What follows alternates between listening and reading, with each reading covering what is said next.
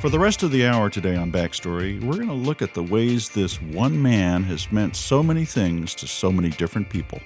From his transformation into the figure of Columbia, way back in the founding period, to the celebration of his origins by immigrants a century later, we'll look at the ways generations of Americans have discovered and rediscovered Columbus. But before we consider Columbus's legacy, we thought we should spend a few minutes considering what the man himself actually did. To do that, I sat down with Tony Horwitz. A few years ago, he dug into the story of Columbus's voyages for a book he was writing, and he found that a lot of the things we think we know about Columbus just aren't true. Like the one, for example, about how everybody else in 1492 thought the world was flat.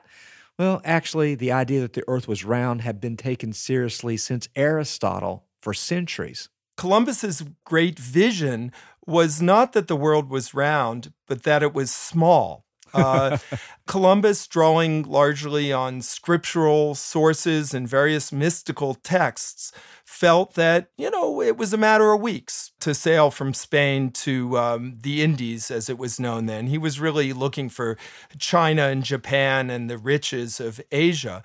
Um, and that was a smaller distance than it actually is. It's about 12,000 miles. Um, and wow. he thought it was only a few thousand. So, really, uh, he succeeded because he was so desperately wrong.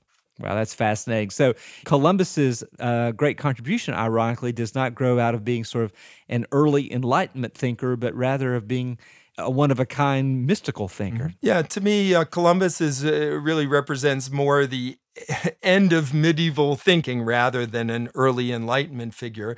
Uh, he was also at the right place uh, at the right moment and found a willing ear in Queen Isabella in particular, who was very pious uh, part of what he promised was that the riches he discovered would be used to uh, uh, fund a, a, crusade, really, to reclaim Jerusalem for Christians. So I think he appealed to her partly on, on religious grounds.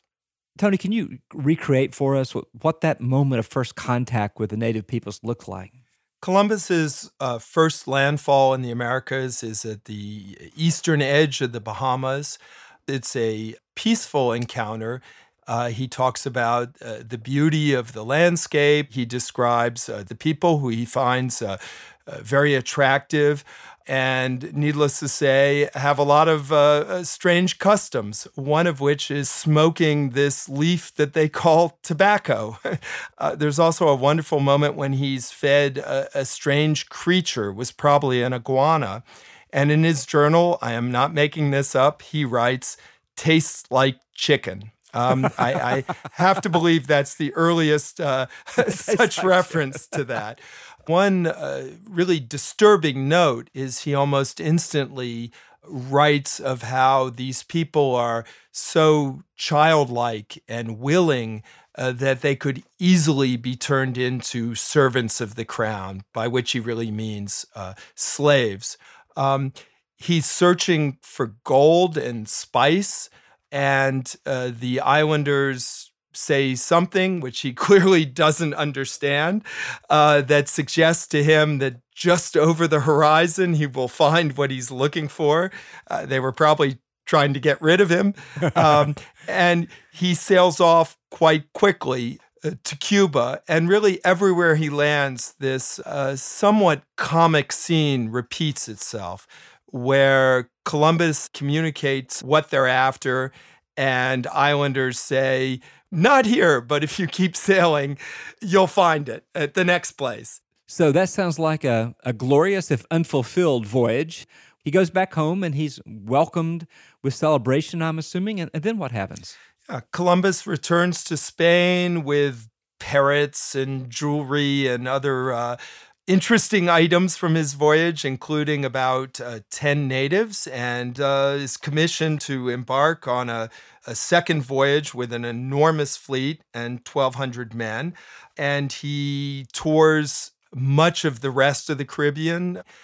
And gradually becomes something of a failure. He was, by all accounts, a great mariner and navigator, but he was hopeless on land and uh, very poor as an administrator. So, when his initial discoveries lead to the creation of a settlement, uh, his fortunes really begin to go downhill.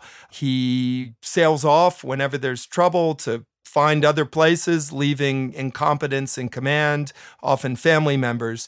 And after his third voyage to America, he's actually arrested and brought back to uh, Spain in chains on charges of mismanagement and incompetence and brutality. And though he's freed after six weeks, he really is um, a disgraced or distrusted man uh, within Spain. And he has one more voyage, which is even more disastrous, and ends his days uh, as really a very sad, broken figure. Well, I don't want to hear that. You know, that's not American. I mean, it's a Horatio Alger in reverse, right? You know that he yeah. he starts out successful, but then he can't actually deliver on it. You know, um, and this was widely recognized at the time. I mean, was it was he famous and then forgotten, or uh, he he is certainly uh, famous in his day. Some of his letters and reports of his voyages uh, get around Europe very quickly. But one of the great ironies of uh, Columbus's story is that while he makes all these great discoveries, he doesn't understand himself what he's done. He continues to believe, apparently to his dying day, that he had reached Asia. And others were a little more clear eyed and began to see that uh, what he and his men were describing was not Asia, it really was a new world.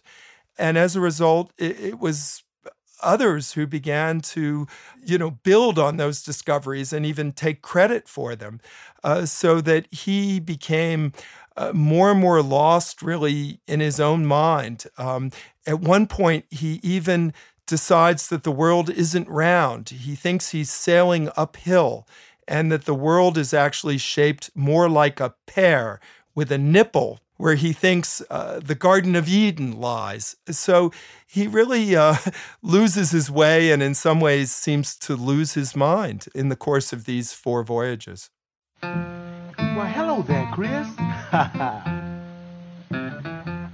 Tony Horwitz is the author of A Voyage Long and Strange, among many other books. We've posted a link to an excerpt from that book at backstoryradio.org. It's time for a quick break. When we get back, the man who made Columbus into an all American hero. You're listening to Backstory, and we'll be back in a minute. Wise old Christopher Columbus.